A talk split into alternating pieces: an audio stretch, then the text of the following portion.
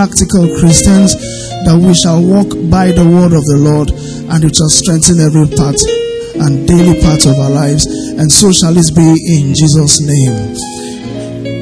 All right, so we go straight into God's Word, and today is our interactive um, Wednesday service, and we're going to make it as interactive as possible. I will ask if we have the microphones that will make them available as uh, quick as possible.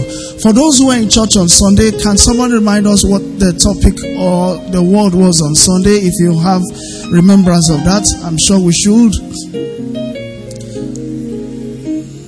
Can someone remind us what we spoke about on Sunday?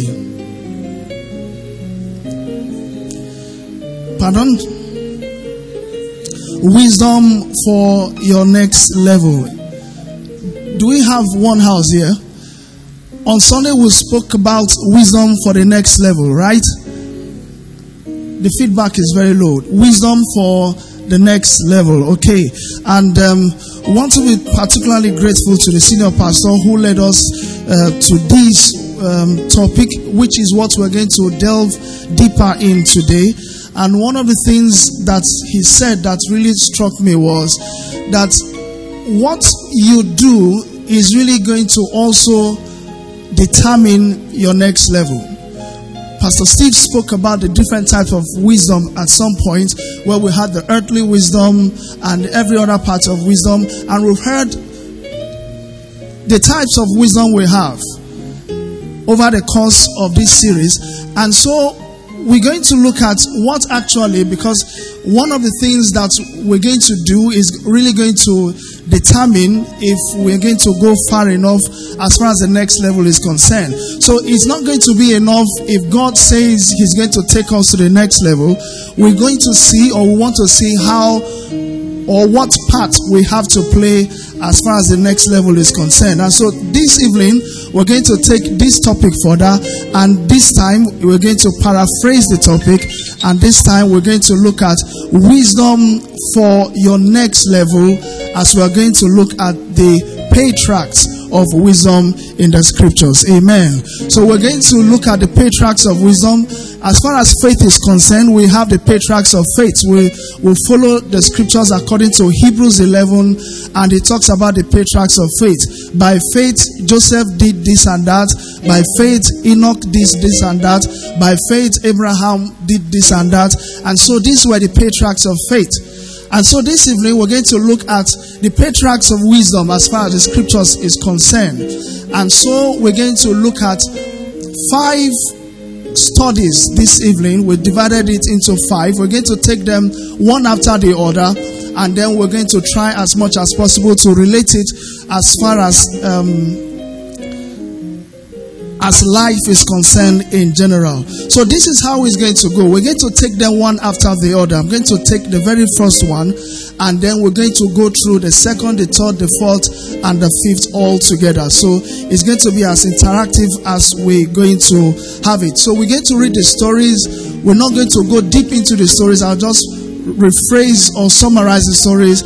Then we'll look at how all this wisdom was applied and how we can be practical Christians as far as this is concerned. Amen. All right, are we ready? Are we ready? So I'm going to take the first one. When I take the first one, you're going to see how it's going to go. So we're going to go round as much as possible. Today is Interactive Wednesday, so you pardon me, I'm not going to do so much of talking as much as we're going to read a lot of feedback from you. So study number one. Multimedia will help us with study number one. We're going to go to First Samuel 25. We're going to look at the story of the man called, the woman called Abigail and his and the, her husband Nabal. So study number one is Abigail and who? Is it Nabal? In case I'm not calling it well, is it Nabal? I was I was taught when I was young Nabal, so that is I still have Nabal. So Nabal will go for right. So Abigail and who? Nabal. So First Samuel chapter 25, verse 1. We're not going to read everything. I'm just going to summarize what First Samuel chapter 25 talks about. Now the Bible have it that at some point the man called David, he was anointed already to be king. And so Saul sought to kill David. And so David was running for his life. And in one of those occasions, First Samuel chapter 25. I want to believe I'm correct. First Samuel 25, we start from verse 2. So, in one of those occasions, David hid somewhere close to a wilderness, close to a, a place that was, was owned by this man called Nabal. And so the Bible tells us in verse from verse 2 that this man Nabal was a very wealthy man. He was a very wealthy man with a very wealthy businessman with so many cattle and thousands of sheep, and he had everything anyone could ever think of. Now, verse 3 then described his wife. The scripture says, And this man called Nabal, and he had a wife called Abigail. And I want you to look at what the Bible talk about the, the woman called Abigail. She says, and she was a woman with good understanding and beautiful appearance. A woman with what? Good understanding and a what? Beautiful appearance. I don't want you to miss those two words. In other words, the Bible is saying the woman was very wise and also she was what? Beautiful. Wise and what? Beautiful. Very rare combination, really. But this woman had both in her. She was both beautiful and very intelligent. So for the Bible to, you know, to emphasize that she had good understanding and also emphasize that she was beautiful, which means she was really, really beautiful. Amen.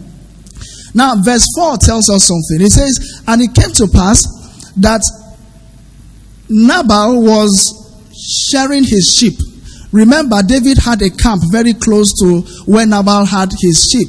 And what happened is that the shepherds would go take the sheep for a walk and all the rest.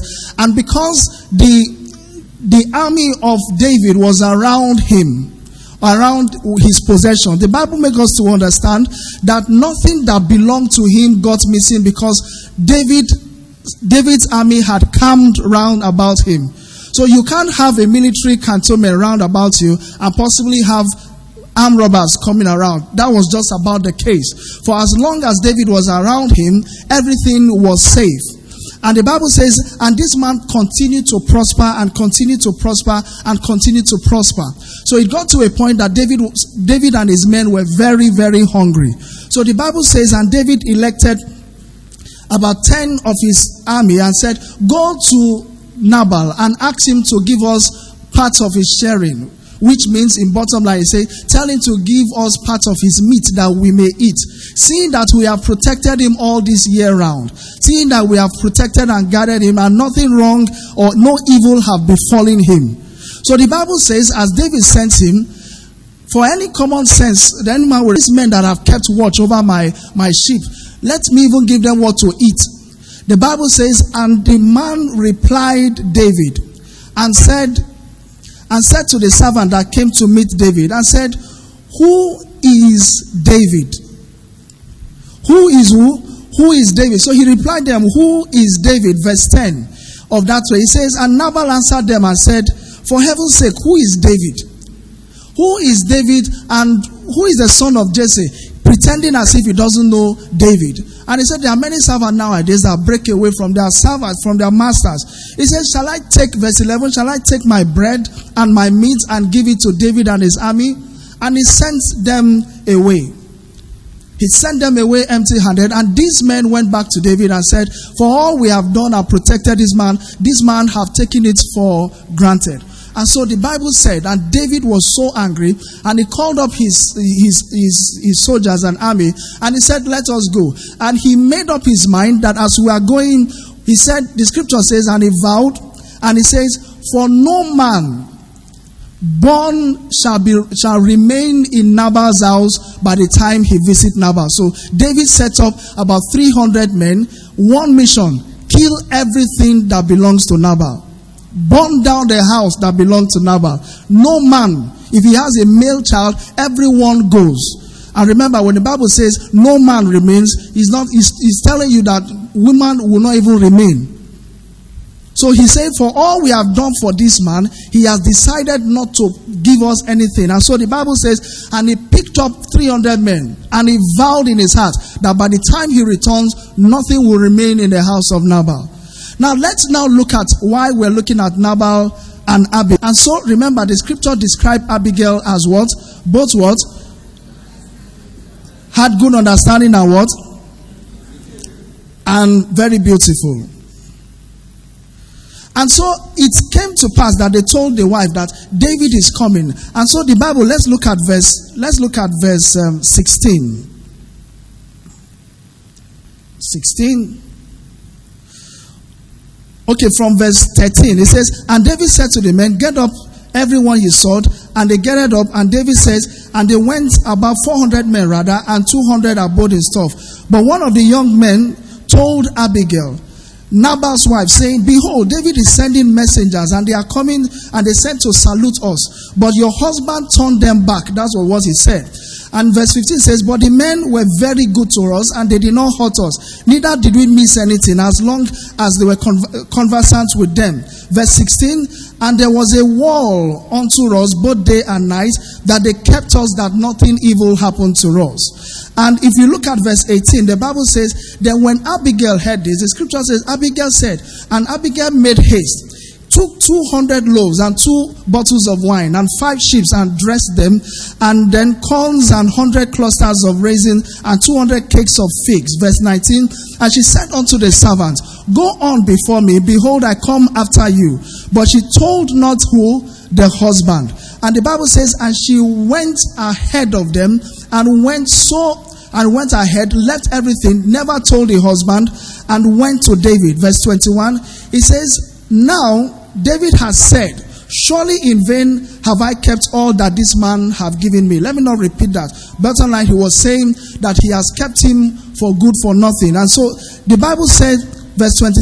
So when in verse 24, when Abigail got to David, he said she fell to the feet upon, he said, and fell at his feet and said, Upon me, my Lord, upon me let the iniquity be, and let thy handsmaid, I pray you, speak audience and hear the words of the handmaid. Let not my Lord, I pray thee, regard regard this man as Belial, even Nabal, for as his name is, so he is. Nabal as his name is, and fully is with him.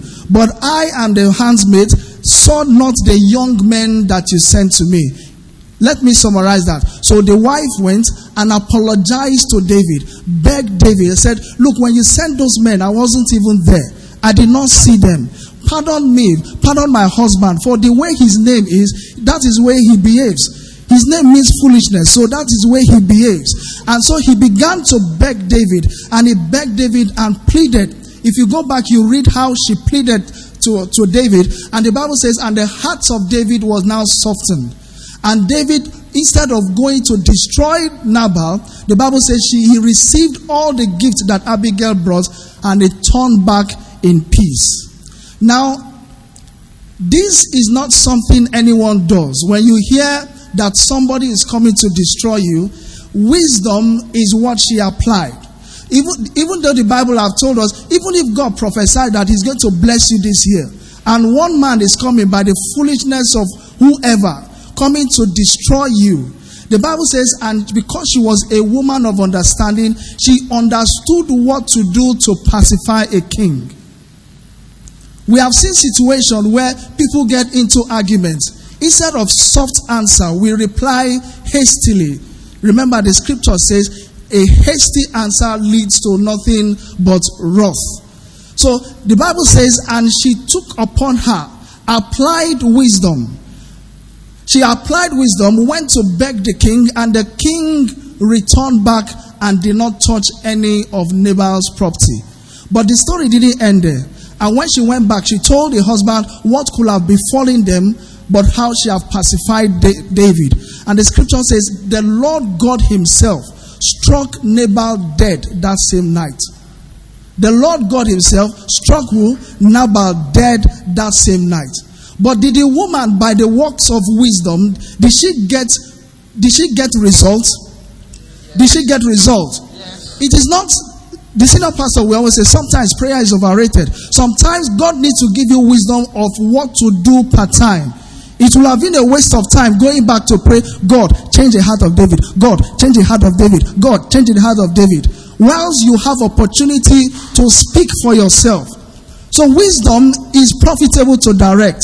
So you can have evil coming before you, but if God will lead us rightly, we will know what to say per time. It may be in the office, your boss wants to give you a query part time, everything he needs to do, but wisdom can do what? Can pacify. Praise the name of the Lord. Now the story went ahead and said, remember, we qualified the woman in two words. What was the first one? She had good understanding. Now she has practicalized good understanding, right? The second word was that she was what? And the Bible said, when Nabal was dead, David said to himself, and David heard that the man was dead. And so he sent his army and said, Go and propose on my behalf. And the woman was proposed for, and she agreed to marry the king, and she became the what? The queen. Praise the name of the Lord. Did she get to her next level or not? Praise the name of the Lord. Wisdom is possible to direct. So you may be, you may, you may, the Lord may be speaking to you that you're going to be the queen, but you must know what to say and how to put things right by what we say, by how we move, and the Lord will help us in Jesus' name. Um, First Samuel 25 verse 3. We now have the new century version. If multimedia will project that just to embellish what Pastor Etefia is saying. Whilst they're bringing that up, if God gave Abigail the word that you're going to be queen and she lacked wisdom, is she likely ever to become queen? Let me try this side. If God gave Abigail a word that you're going to become queen and she lacked wisdom, is she likely to become queen? I think that's a lesson to all of us. We carry our prophecies all over the place, we pray, but we don't speak the right words at the right time. One of the things I said about wisdom is wisdom is so powerful that in a bad situation, wisdom can turn it around for good. And that's what happened. New Century Version, First Samuel 25 and verse 3. Now you have all the versions. Please don't let me down. Okay. The second part says, his wife was named Abigail. Can you read with me? She was what? She was what? Wise and beautiful. May all our women be wise and beautiful in Amen. Jesus' name. Praise the name of the Lord. So Proverbs 15 verse 1 lets us know that a soft answer turns away wrath, but a harsh word will only stir up anger. So in everything we do, we must understand the place of wisdom by the way we talk, by the way we respond, by the way we interact, and by the way we do things. And the Lord will have mercy in Jesus' name. So I said earlier that I'm just going to take the first example, and so the rest is going to be on us. So we go to study number two. So we're going to quickly go to 1 Samuel 26 as we look at the story of David and Saul. Multimedia study number two. So I summarize it so that we won't have to read the whole scriptures of First Samuel chapter 26. So David and Saul, this is a part of the story we're going to look at. Remember when God had promised, God had anointed David at this time. First Samuel 26. So God had anointed Samuel, David at this time, and so he was hiding. And at some point, the scripture said that he went near the camp of Saul when he got near to the camp of Saul, this is God promising him that he's going to be king. So the word of the Lord has come to you that you are going to be king. And so the Bible says he got to a point where he got near to the camp of Saul. And his men came to tell him that, look, we have Saul just at near our site. They don't even know we are on this side of the divide. Now let us creep into their camp. And so it happened that David and his men crept into Saul's camp and they were just at his tent. His army never even knew that their camp had been broken into. And the Bible said, I think in verse 8, and then in verse 8, one of, the, one of his men said, Then Abishai said to David, Look, God has anointed you king, and so God have told you you are going to be king. And he says, Look, the Lord has delivered your enemy Saul into your hand. And he said, All you need to do is to take a spear and kill him. In other words, he's saying, Look, God has said you are going to be the best chorister or the best lead singer in Grace Assembly. All you need to do is to speak evil of another man. When God speaks or when God promises us a promised land, it's not in our place to bring down whoever God has anointed. But it's only wisdom that is profitable to tell you that. And so he said to them, Look, this is the best opportunity. Strike Paul, strike Saul, and by tomorrow you will be crowned king. And so it was a. Does that really sound like a bad idea in the place of war? In the place of war, does it sound like a bad idea? Your enemy wants to kill you. Now, this is the enemy, and he's sleeping, and you have the spear just a meter away. All you need to do, kill him. By tomorrow, we'll look for another king, and you'll be king. We have business proposal. We have things close to that in our lives where we have opportunity to bring down another man so that we can attain God's promises. Maybe let me just put it that way. But David was a man of wisdom, and David said, and David, verse 9, but David said to Abishai, Do not destroy him, for who can stretch out his hand against the Lord's anointed? Saul was God's anointed, was he not? But he was also God's rejected, wasn't he? So maybe I can paraphrase the, the kingdom of the Lord suffered violence, and the violence was taken by force. So for this reason, maybe God has placed Saul in my hand that I should kill him. You know, we have scripture backing for every naughty thing we do. You don't know. Sometimes I do. So you just try to tell God, I'm not completely wrong. So, but Lord, you know you have already anointed me as king. And so you have given me Saul, maybe in the place of my enemies.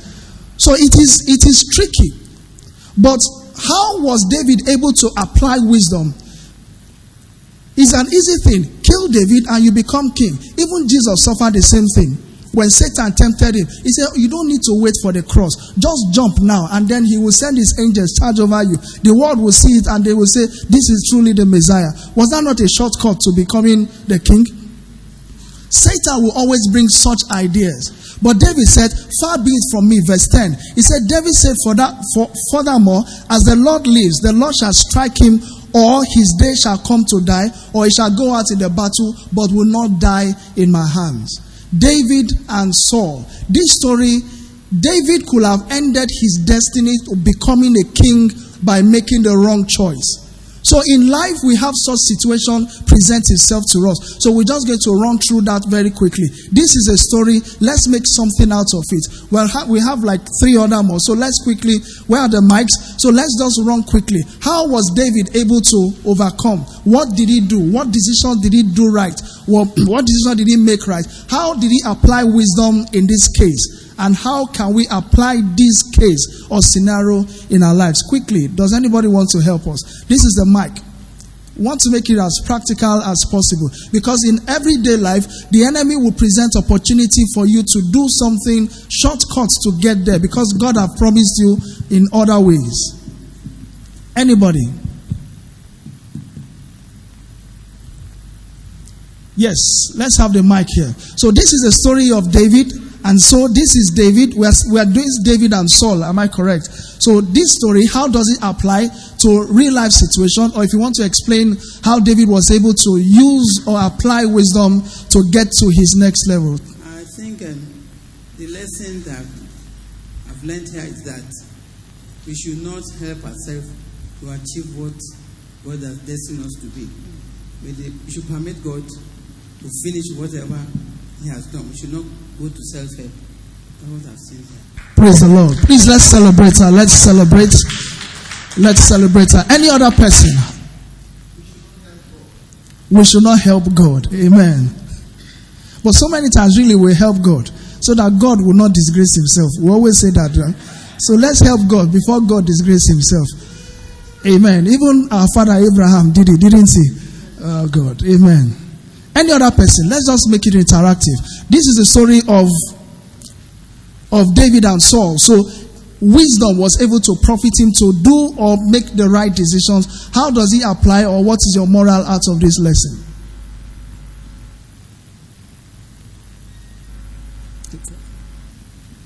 Any other person? Okay, yes. For even raising his hand, let's appreciate him, please. At least you are not raising your own hand. Let's appreciate him.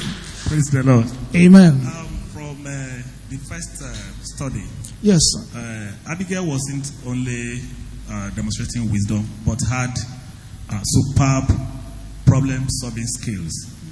Because when she heard that David and his men were coming, few things fine. She thought she could stop David, but because she had that skills, she could actually go to her husband and begin to harass him. Or she could go to David and say something else. But she knew what can melt a man who was already angry by just coming down, net down. She was actually appealing to David's emotion, like a woman would do in real situations when we are, I mean, faced with such situations and somebody is very angry. It's not the time to argue anymore. It's the time to just calm down. Praise the Lord. And when she got back home, the husband was drunk. Naturally, what we would do naturally is that, see, oh, see you. Eh? See, if not that I went to stop David, he would have come and destroy you. She didn't talk that night because the husband probably was under an influence. She waited on this following day to explain. That's another good one for Abigail. Praise the Lord. Praise the the Lord. second one is Okay. was in David. David was um, anointed even when the king Saul was still alive. So, David was a man who always listened to God, who always asked God questions. So, I, I think it was going to be too much of him. If he knew if God wanted to stop, kill David, uh, kill Saul, he would have done. But God anointed him as he kept King Saul alive. So it was instructive to me that he needs to be patient. He needs to study and wait on the Lord. Because if you have done that, you will probably be not listening to God. Because God was keeping the king alive, even though God has anointed him to, to be king too. And literally, there could be two, kings reigning at the same time. So I think he just knew that the time for his ascending to the throne has not come, even though he was anointed. He need to wait and to listen to God that he always done. Praise the Lord. Please let's appreciate him for that. Wisdom really is profitable to direct. In fact, let me just draw your attention back. Good enough you mentioned the Abigail matter. In fact, the Bible made us to understand that Nabal that did not give David and his men food. The scripture said that same day he called a feast as a king. Do you know what it means to call a feast as a king? You did not give the hungry army food, but you called a feast as a king. It's as good as feeding the whole village but you could not feed the men that protected you. So it is only foolishness that makes us forget the days of our little beginning. People that helped us when we were struggling, people that helped us while we were doing not so well. In fact, there's something that happened recently. My sister told me something when she came when she came visiting at some point. She said she's going to visit one man, that this was the man that if she's writing the history of her life, she will, can never do without mentioning him. It took us, we were driving around Lagos and she said, no matter what happens, she's going to visit that man because her life story depended on the pedestal that man gave her. Now, it's not so many times where we remember the person that helped us, the person that gave us one thing or the other. In fact, recently, I had a burden in my heart. There was something, the very first interview I attended in Lagos, I did not have a nice suit to wear to that interview. Praise the name of the Lord. Don't look at me now. Then I never had a nice suit. In fact, I never had any suit to be precise. I only go to church with jeans and trousers with, you know. And so I had to go for interview. I did not have any suit to wear. So I remembered a friend of mine who was already in the choir. So it was expected that they wear suits. So he was the only person in my set that had good suit. So I had to go back to him. He gave me the suit. And recently I got to see him in one of our old school um, groups. And God said to me, You need to remember this man for whatever reason. It was that suit. Maybe it was that suit that even gave me the job in the first place. So, so if God will raise people for our beginnings, it is not wisdom will always tell us that you need to go back to such a person and the Lord will help us in Jesus' name. Thank you for your contribution. Let's celebrate him one more time. Before we move from David to somebody else, that's okay. Um, it's interesting that Abishai was the one that told David, kill him. When David said, he was going to Saul's camp, he said, Who will go with me? Abishai said, I will go with you. So the, the truth is that we should be careful who we take to battle. Because the counsel of the person who um, opted to go with you when nobody else said so, you're likely to be very emotional to want to do what the person said. So just because you are courageous enough to follow me does not mean what you say is what I'm going to do. I quickly checked who was Abishai. Abishai was David's nephew, he was the son of his sister. So sometimes just because somebody is related with you does not mean they're speaking wisdom. And just because you escorted me somewhere does not mean it is your voice I should listen to. And I believe somebody here needs to Hallelujah. hear that.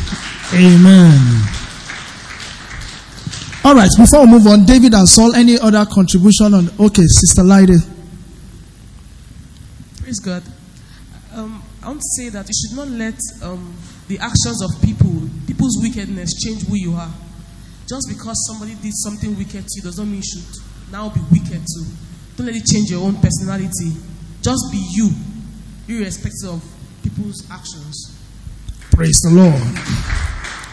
Any other country. well, just to add, sometimes you know character can really form our decisions.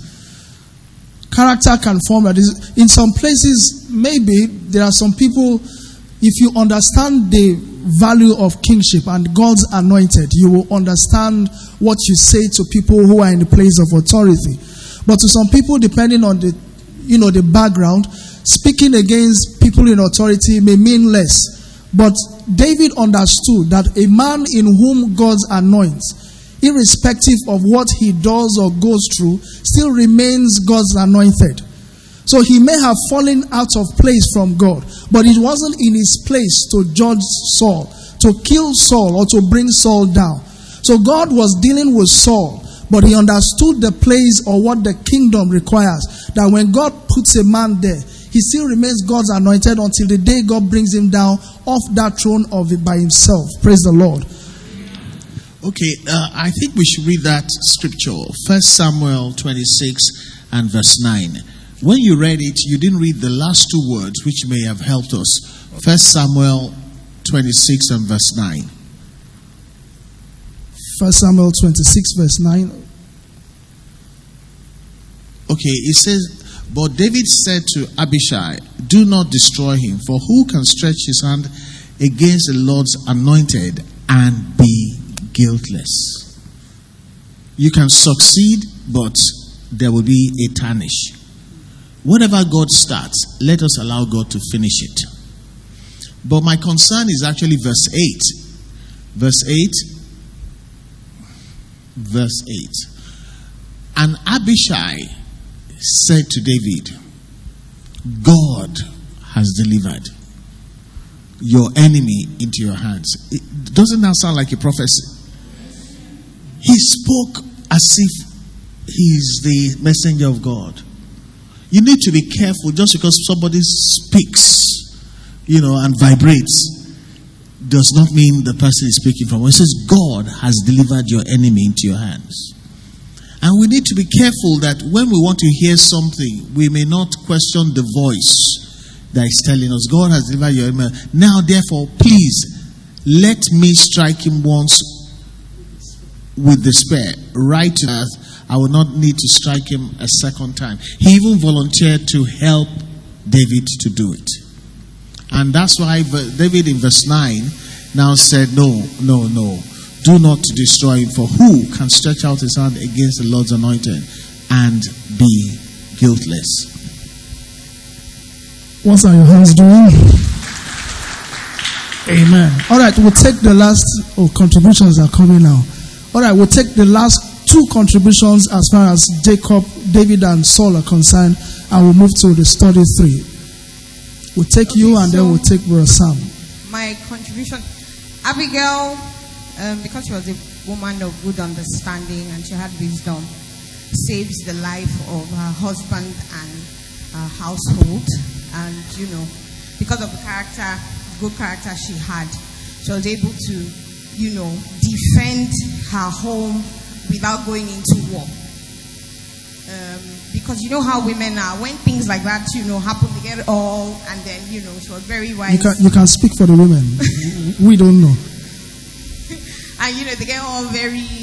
But she was, because of her character and good understanding, she was able to save her husband, and she was able to save her household. I have one question.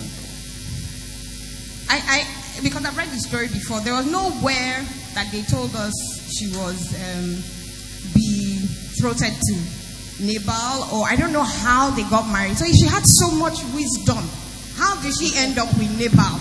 I'm sorry. I, I mean, Praise the Lord. Let's celebrate her for that question. If she was that intelligent and wise, why did she choose Nabal as a husband? Amen. Truthfully, I asked myself that same question while I was doing this study. And the only thing that I could that could come to my head, remember, sometimes back then marriages were betrothed. So you could have been young and they would have said, This man will be your husband. So she could have been as young as a 14, 15, 16 year old, and her parents would have said, Nabal have paid your price, bride price, long before. That's the only reason. Or what Wait, I have wait, wait, wait, wait, wait, wait. When we started reading First Samuel 25, they said Nabal was a very rich man. Very, very rich businessman. There are situations where a wise woman may become a foolish woman because the man has money. I rest my case. Praise the Lord. Praise the Lord.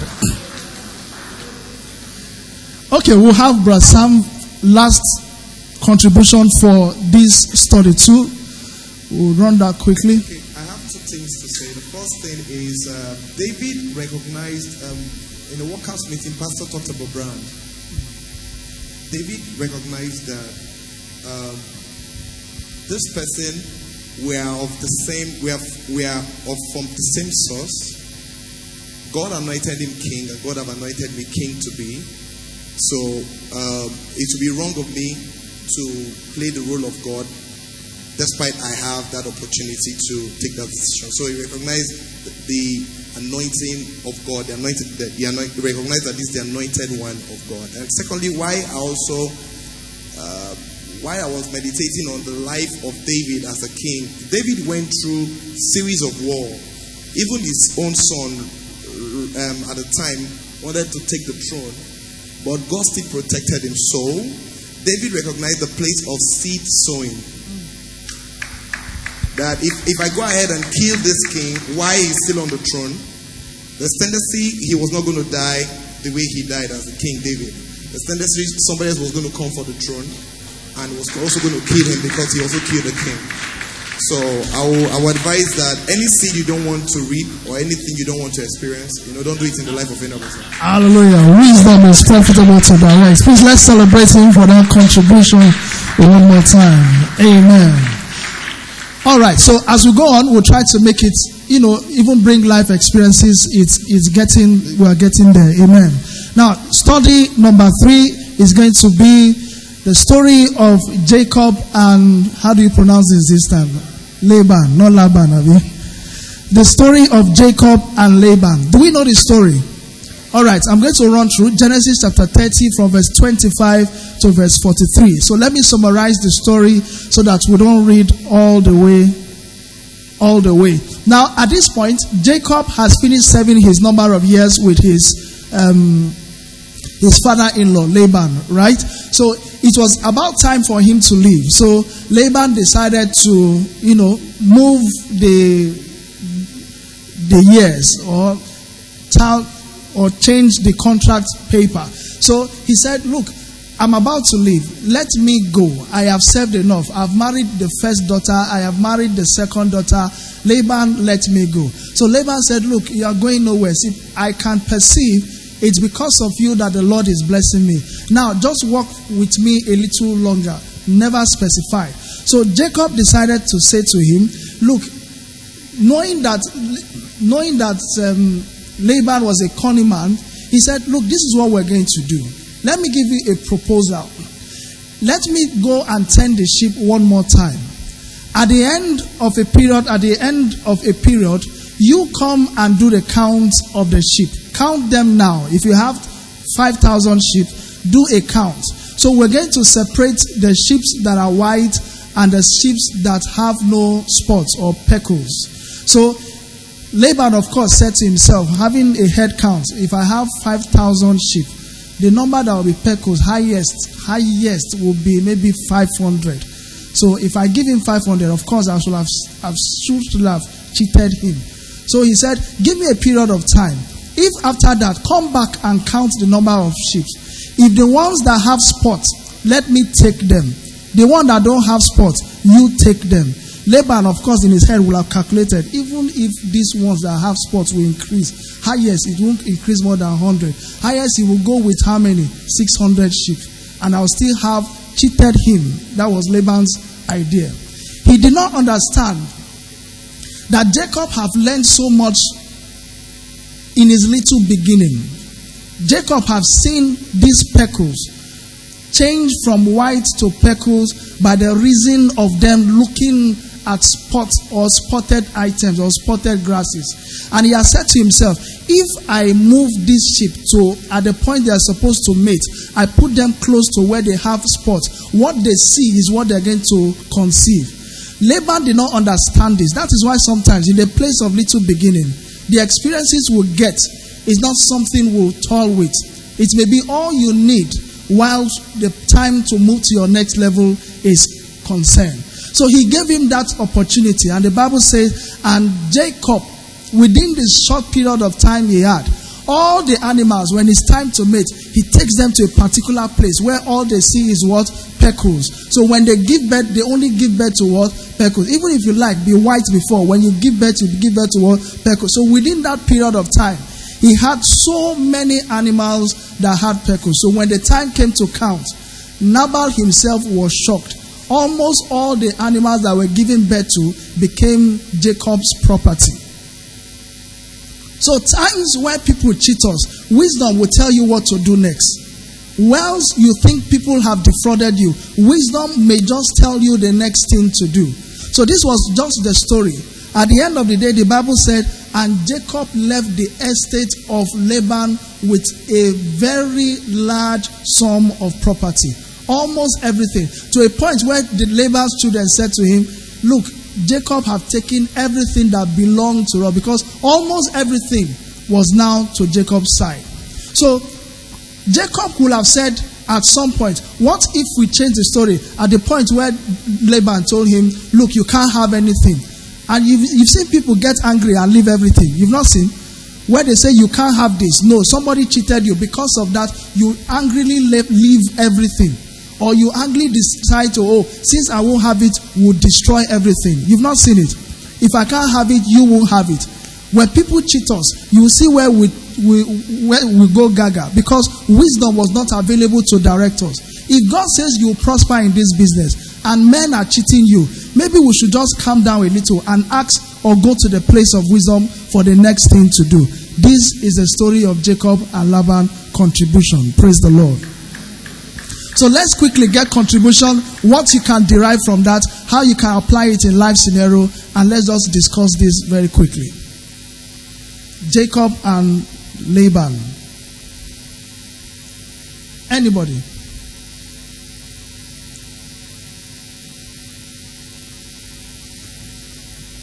Okay, so we have to contribute. Before we before you contribute, now have this in mind. This story is very similar to the story of David and Goliath. Remember, sometimes when we apply what we know, people think we learnt it somewhere big. Sometimes the little places we find ourselves, little jobs, little relationships, little this, it's a place where we gather experiences. David had the same experience when the Bible said before he defeated Goliath. Pastor Steve gave us that example the last time. He said when David destroyed Goliath, was it about strength or was it about is it wisdom? It was more of strength. When I read the account before them, this young man came and told everybody that this is Goliath. He's a man. I can destroy him. Looking at him, we thought he wouldn't. But by the time he gave us the experiences of the desert, Your experience you are gathering may just be the experience of the desert. Nobody is saying how you are doing the work very well, how you are doing it, how you are gathering experiences. And he says, there was a time a lion came and a bear came. They had two experiences. I destroyed them. In fact, they took the corpse, they took the sheep. I destroyed, went after them, killed the lion, killed the bear, and took back the corpse. If you hear that somebody killed lion and killed a bear, who is a man? So in our places, we are gathering experiences in our low estate, in our place of little beginning. Don't worry about it. You are just a Jacob or you are just a David in one corner. When the time comes to bring them to place, you may just be shocked. It may all it may just be all you need to take you to the next level. Just laying a better example. Praise the Lord. All right, let's hear Bro Bafemi quickly. Jacob and Laban experience. Praise the Lord. Hallelujah. Uh, at my work, there's a client of mine that came to me for consultancy on traveling. You may need to be very fast so that Okay. we don't have time. As there's a client of, of mine that came to me to consult with me about traveling. So he said he has a friend that that friend has been traveling to France, but they continue giving her a a month visa that she has been traveling every year. Anytime she wants to renew, they always give her one month, one month, one month all the time. And the woman needs about six months or one year visa because she wants to go there and give birth. So when the lady now came to me, I said, ah, How long have you been traveling? He said he has been traveling for two years, the same thing with her friend.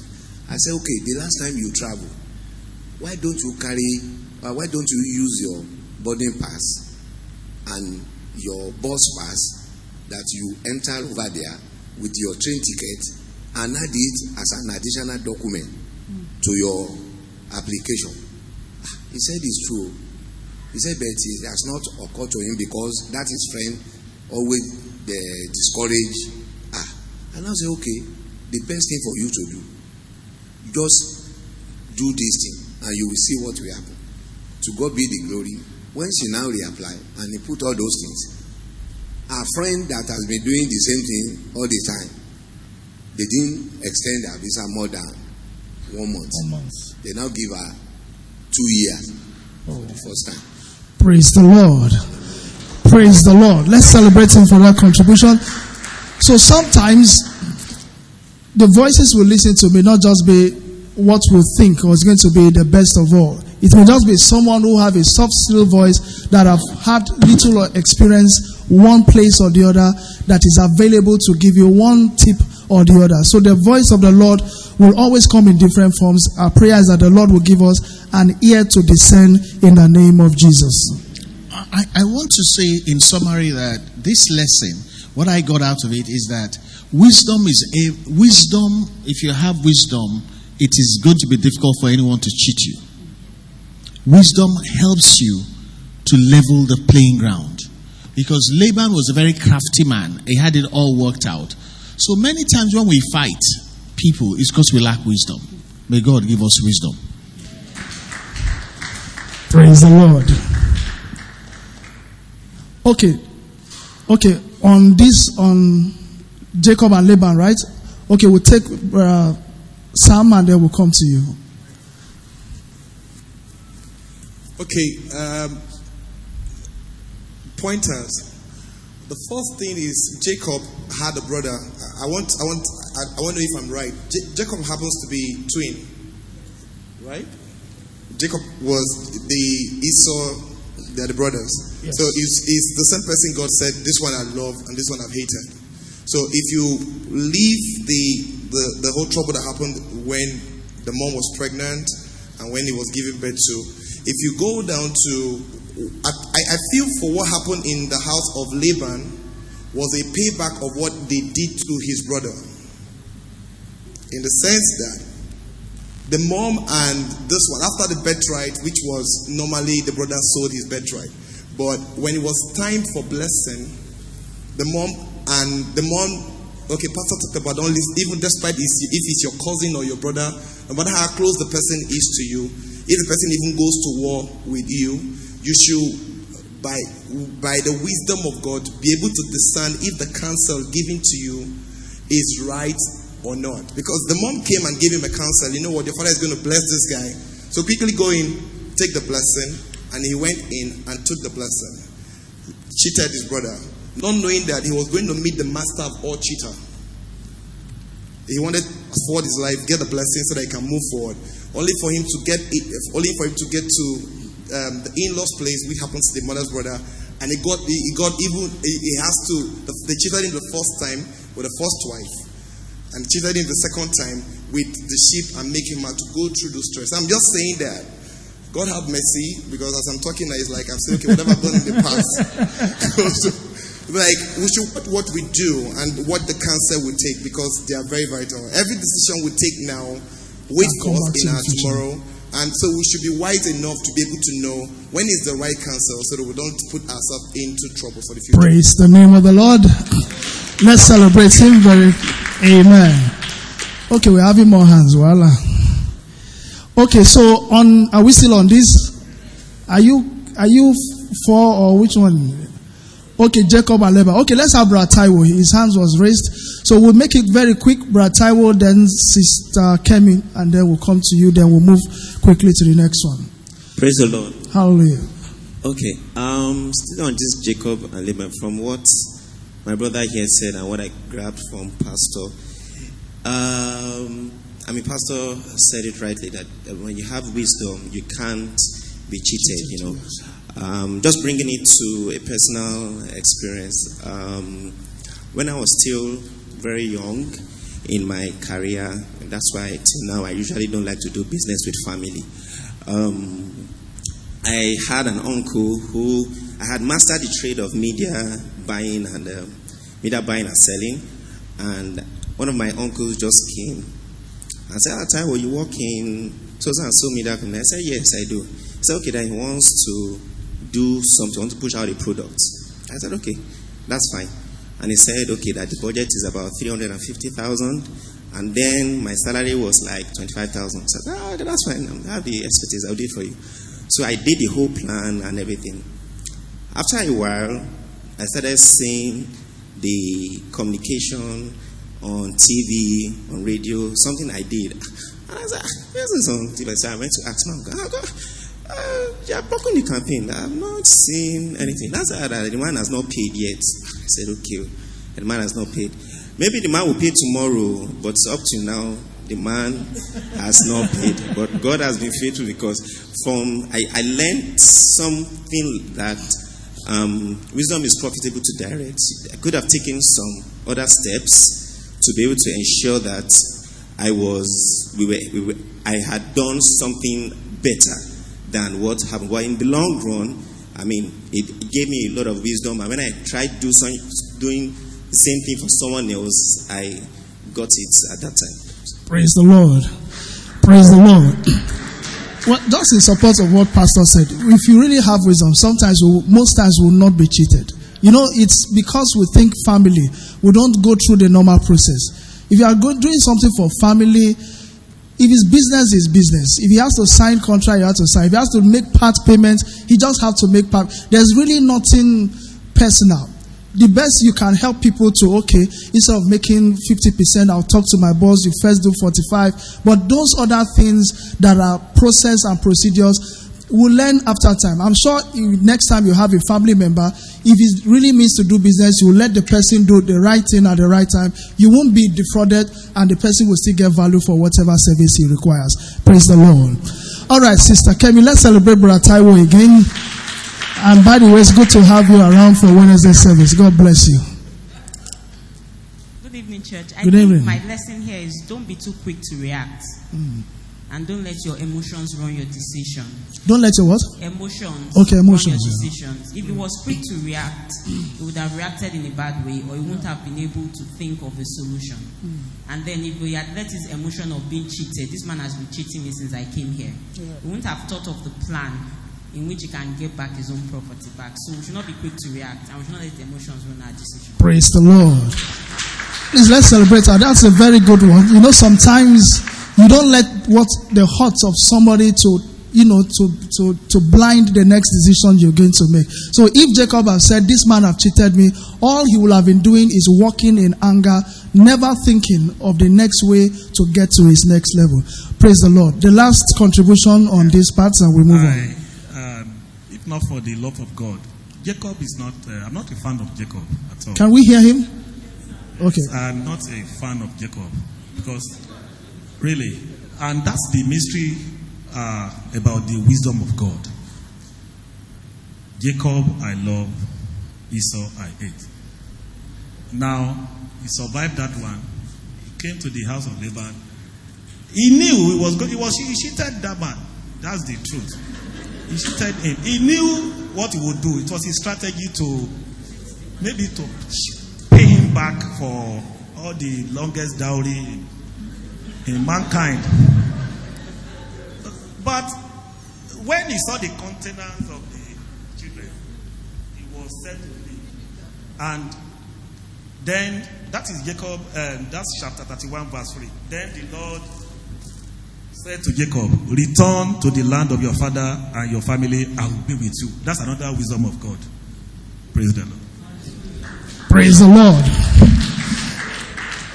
All right, let's celebrate him. Praise the Lord. Amen. All right, let's go to study number four. Study number four is Solomon's wish. First King chapter 3 from verse 4. So I'll summarize, we'll go into it, and then we're just about to wrap up very shortly. First Kings chapter 3 verse 4. Now, Solomon's wish, we all know this story very well. The Bible says, and now the king went to Gibeon, which is Solomon here, and he burnt and he made a thousand for that was a great high place. Solomon offered a thousand burnt offering on the altar. Next verse, verse, verse 5. As at Gibeon, the Lord appeared to Solomon in a dream by night and said to Solomon, Ask what I shall give you. And Solomon said, You have shown great mercy to your servant David, and because he walked before you in truth and in righteousness, you have continued this great kindness for him, and you have given him a son to sit on the throne unto this day. Verse 7 Let's just jump to verse 10. And we all know the story. Instead of riches and glory, Solomon asked for what? For wisdom to be able to rule the great people he had given him. And the Bible says, and the speech pleased God. And verse 10, and the Bible says the speech pleased God, and God said to Solomon, and the God said to Solomon, because you have asked this thing, and you have not asked for long life for yourself, nor for riches, nor for yourself, or for the lives of your enemies. And God was pleased with what he asked for. And it says in verse 13, And I have also given you what you have asked for, both rich, what you have not asked for, which is both riches and honor, so that there shall be none like unto you for the rest of your life. This time, if you are given a blank check, what will wisdom tell you to ask? or what with your or what will your natural wishes for the now ask you for. If god gives you a blank check what will you want? How do you want to get to your next level? Lord all i need now is a range. Once i have the range my life is good.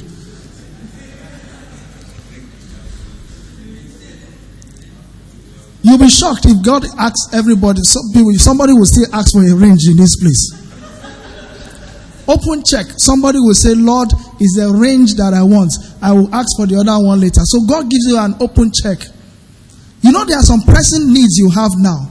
If God gives you an open check, they may be the wrong thing to ask for, even though they are the present need for now. So wisdom will give you an opportunity to think well. What should I ask for? Will it be what I need now, which will only suffice for 10 years max? What is that one thing wisdom will tell you to ask for that will last a generation and tens of generations from now? So it may not be just God giving you an open check. If, if God will open your our eyes, okay, the box is out of here. If God will open you remember the box that we wrote what we needed. You will find out that some of the things we asked for was just immediate consumption that will just meet our own desires for now. That will fulfill our heart desires for the now. Highest, three years, those things are gone. But what is it wisdom will tell you to ask for that will ask for that will last for a lifetime? Solomon was given this opportunity. He didn't ask for the natural thing a king will ask for is the life of, of his enemy, riches and glory. For every kingdom, if you know how kingdom works, the strength of every king is known by his riches and his army. It will have been easy. God, give me riches and a great army. God will give you. But a great army doesn't guarantee victory, anyways. So the greatest of all, the richest of all, doesn't guarantee a piece of life. So, what is wisdom telling us to ask at this point? The floor is open. Study number four Solomon's wish. Any other person who else will help us? Contribution. So, what is our take from Solomon's wish as applicable to every life situation? Yes, brother Taiwo again. Before this session runs out, everybody is going to talk. So be careful if my eyes are going to and fro. I may just ask you to say one or two things. Praise the Lord. Taiwo, you've spoken how many times now? This is the second time. Brother Sam, you've spoken how many times? Brother Momo, you've spoken how many times? So we share this talking. It's not just going to be them alone. All right. Praise the Solomon's wish. Yes. Um, according to the Bible, in the book of Proverbs, says um, wisdom is the principal thing, and in all you're getting, Get um, knowledge, understanding. Yeah. So, um, what what I can gather from this is, in all of life's challenges, whatsoever you're going through, um, wisdom is critical. Um, you might be put in a situation whereby you either request, you, you, you I mean, you, God says, okay, ask for just one thing. and say, okay, I just want a million dollars. Yeah, you get a million dollars, and then however you do it, the whole million dollars will eventually finish. But if you ask for wisdom, the wisdom will enable you get a million dollars times a hundred and one thousand times, you know. So it's really about wisdom because at the end of the day, in all of our lives, in all of our lives movement, career, family, we really need wisdom to be able to make the right decisions and at, at the right time. Please let's celebrate him one more time. Amen. So even in our place of prayer, really, wisdom would wisdom will guide us on what to ask for. Even the Bible says we do not get what we should get because we ask amiss. Sometimes all we will need to pray for is not even ourselves. It's not maybe to pray for the kingdom or pray for somebody else or pray for your boss. Your boss is not nice. Yes, you are praying, you get promotion from a very wicked boss. Is it not wise for you to even pray that God will touch or change his heart? Wisdom is really profitable to direct. Amen. Can I make a contribution? Yes, sir. Okay, you know, up out there on the wall, we have the banner there that talks about the turning point.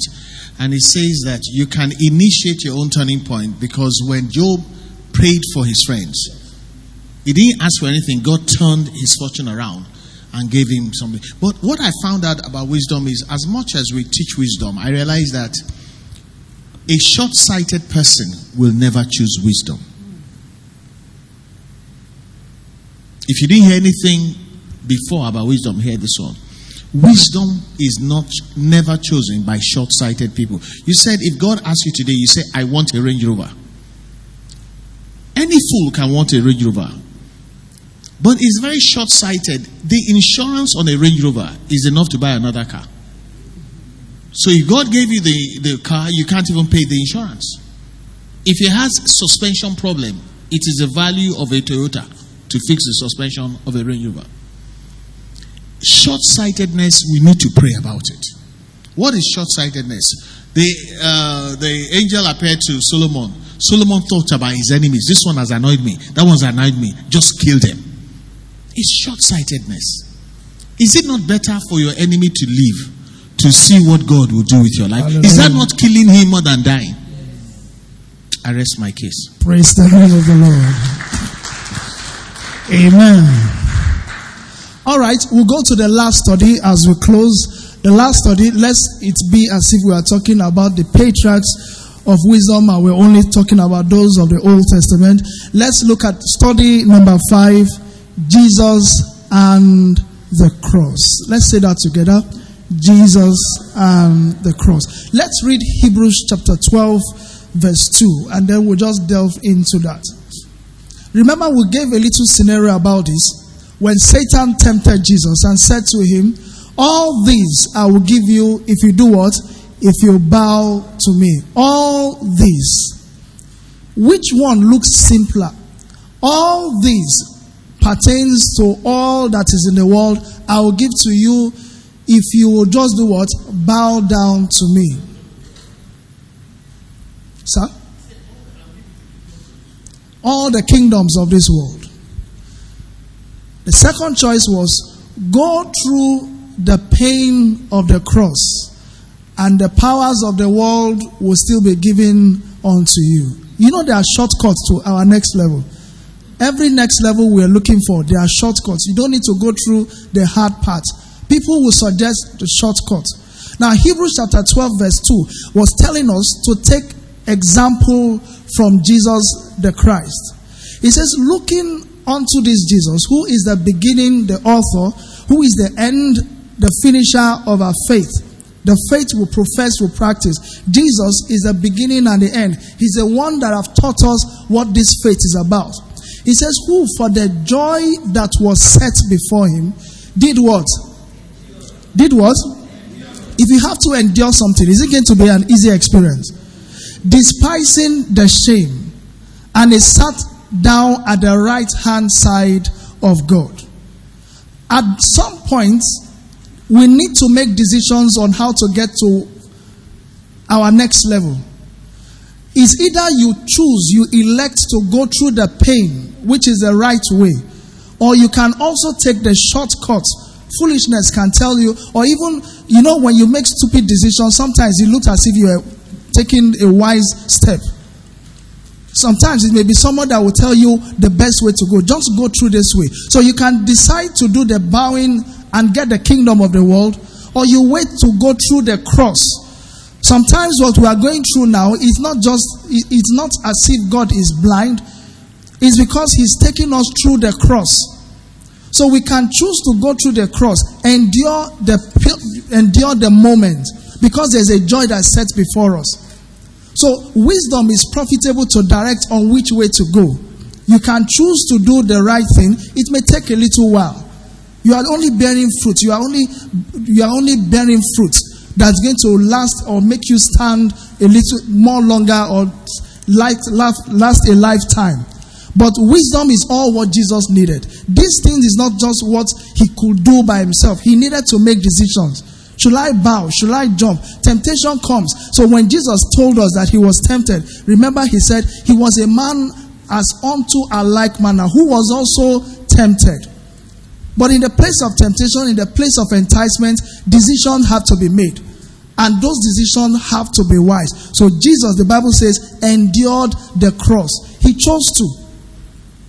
He chose to endure the cross for the joy that was set before him. So if a joy is set before you, sometimes you ask God, why take us through all this pain? Why we can just get there and get to our next level?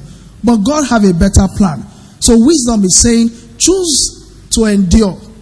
Because at the end, it's going to profit you because what you have is going to last a life, a life, a lifetime, not just for a short moment. Praise the Lord.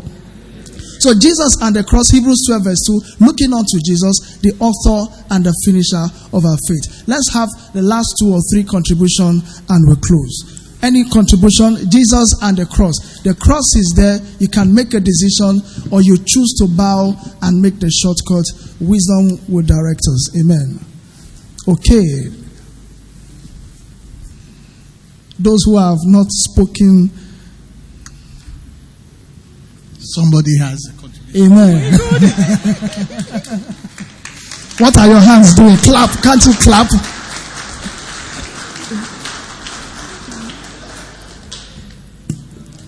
Please, before she speaks, just clap one more time. Wisdom is profitable to direct. Amen. Oh, praise the Lord. I've been sitting down here and thinking all what, what we've been talking about, and in my mind I've been saying that okay, um, wisdom. My own take right now is in the, from the point of, like Pastor said, um, who you take to battles. Okay, I I was just thinking and I thought that in some life situations, let me say, you know that you're prone to some kind of things, you're prone to temptation, or you're prone to react in some certain kind of ways, and then you stick around people that have the same tendency to fall, as in you choose people that are like-minded like you. Because I like my life, for example, I know some things that I'm not good at, mm, but I've chosen the opposite. Let's say I'm not very patient, but I chose to move with patient people so I can learn, learn patience. So that's my own take so far in, in this series. Praise the Lord. Praise the Lord. Uh-huh. Wisdom is favorite because I was about to ask you to clap the second time. Amen. Okay, we have um, you have the microphone here. Praise God. Hallelujah. Jesus and the cross. It's like what everybody is facing, the situation everybody is facing in this country today. And uh, it's either you choose heaven or hell. Because at times when things are really, really difficult and there is no way to go, somebody just called you and said, Come, why can't you join this club? Joining this club, you have everything in abundance. Apart from telling you, you are seeing that thing, the, the richness and everything in that person. And before you are introduced to it, you look at the person and say, Ah, God, if you can even bless me like Lagbaja. And the Lagbaja now called you and said, This is the way. Praise God. he rests his case. Amen. Praise the Lord. All right, Auntie B wants to say something.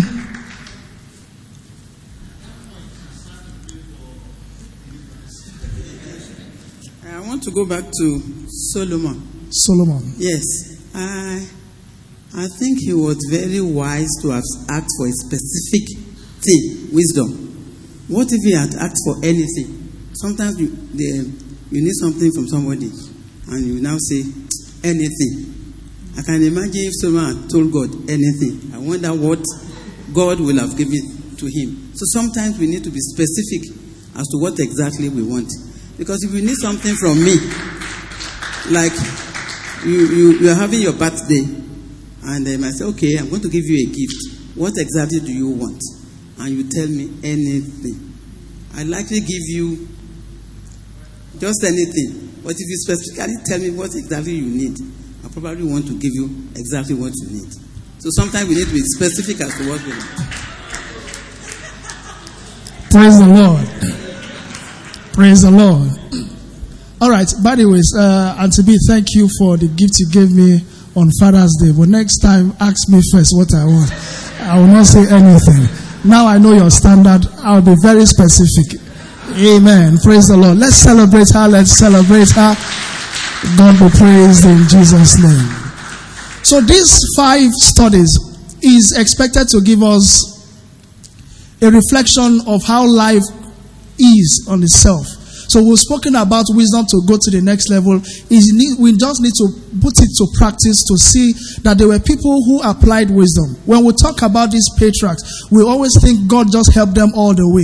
At some point, they had decisions to make by themselves. Just as the senior pastor said, where you get to is going to be determined by the decisions you make. God have given us a promise of the next level. But when nobody is there to help you, what will you say? When you get to the point where you are like Abigail, when somebody is coming with a wrath, how would you answer? Are you going to answer softly or are you going to reply by the heat of the moment? Wisdom will be profitable to direct us in the name of Jesus. If you have opportunity like David, will you take advantage of a fellow brethren or will you ask God what to do at that point? Sometimes the decision you need to make is not something you learn at the point of making those decisions. It's a place like this where we know what to do in the place of battle. The Lord will help us in Jesus' name. or you can be like Jacob and Laban. No matter how people have wrought you, just like brother, um, Taiwo said, He may have taken offense with his, um, with his, uh, with his uncle or whoever it is. But if that will not be a learning point to him, then all that has happened to him is only foolishness as far as life is concerned. Or you can be like Solomon. Life presents to us choices every day. What you make out of it must not be something, or the decision you make must not be anything that is short sighted. Think about the future. Think about your children. Think about the unborn generation. When you make decisions, sometimes it's not just about you. Remember, you have families, you have dependents. So you need to make decisions that cover all. And just like Jesus, let's leave all the rewards of the now. Let's endure a little longer and our reward shall come in the name of Jesus. In the name of Jesus. Now we're going to read the book of wisdom. Hebrews 11 was written based on stories we learned like this. So we're just going to read Hebrews, the book of wisdom, chapter 11, verse 1 to 12, and then we'll close. Ah, multimedia, this is what you finally gave me. Amen. So the book of wisdom, if they can help us, I'm just going to read. I didn't know this is what he came up with. Apologies for that. If you can zoom it, fine. But if we can read, let's just read. All what we are going to read is just a summary of what we have put together this evening. Are we ready to read? I want us to read together. If you can see, can we see a little? Can we see a little? Okay, if we can see, let's just read. I'm going to lead us as you read. Are we ready? Let's read. Are we ready to read? All right. The book of Wisdom, chapter 1, 11 from verse 1 to 12. This is not in the Bible. It is what you and I have summarized. So don't say we added anything to scripture. Are you ready? Now let's read with a loud voice. Now, wisdom is the principal thing. Therefore, get wisdom. And in all you're getting, get understanding. Verse 2.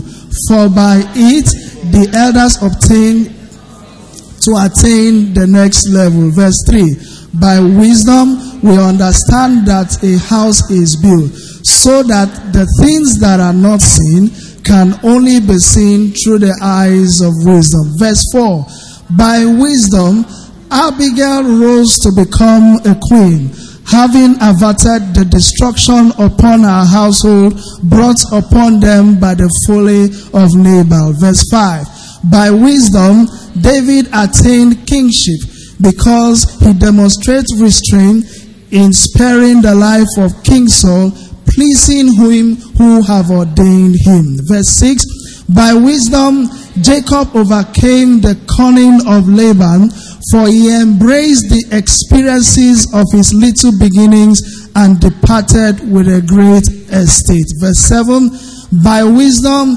Solomon chose a discerning heart over gold, yet receiving the wealth and honor he never wished for. Verse 8 By wisdom, Jesus endured the cross for the joy that was set before him, having overcome Satan on the mount of temptation. Verse 9.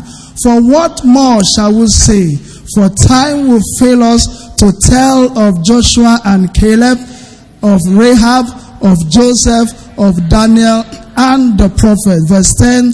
Who through wisdom conquered nations, spared destined lives, and ascended thrones. Verse 11. All these, having obtained the promise of the next level, did not receive it. Verse 12. For God, having provided something better for us through the prophecy of his humble servant, Reverend Femi Paul, that we may be the fulfillment of God's next level. May the Lord bless the reading of his word in Jesus' name.